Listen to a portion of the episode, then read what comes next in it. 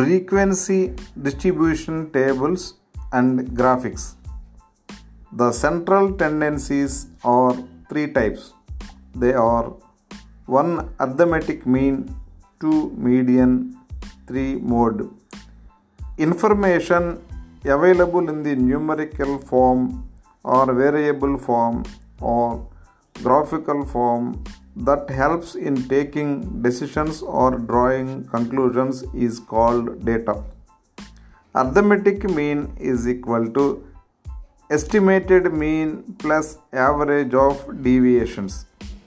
Mean is used in the analysis of numerical data represented by unique value. Mean represents the middle value of the distribution arranged in order.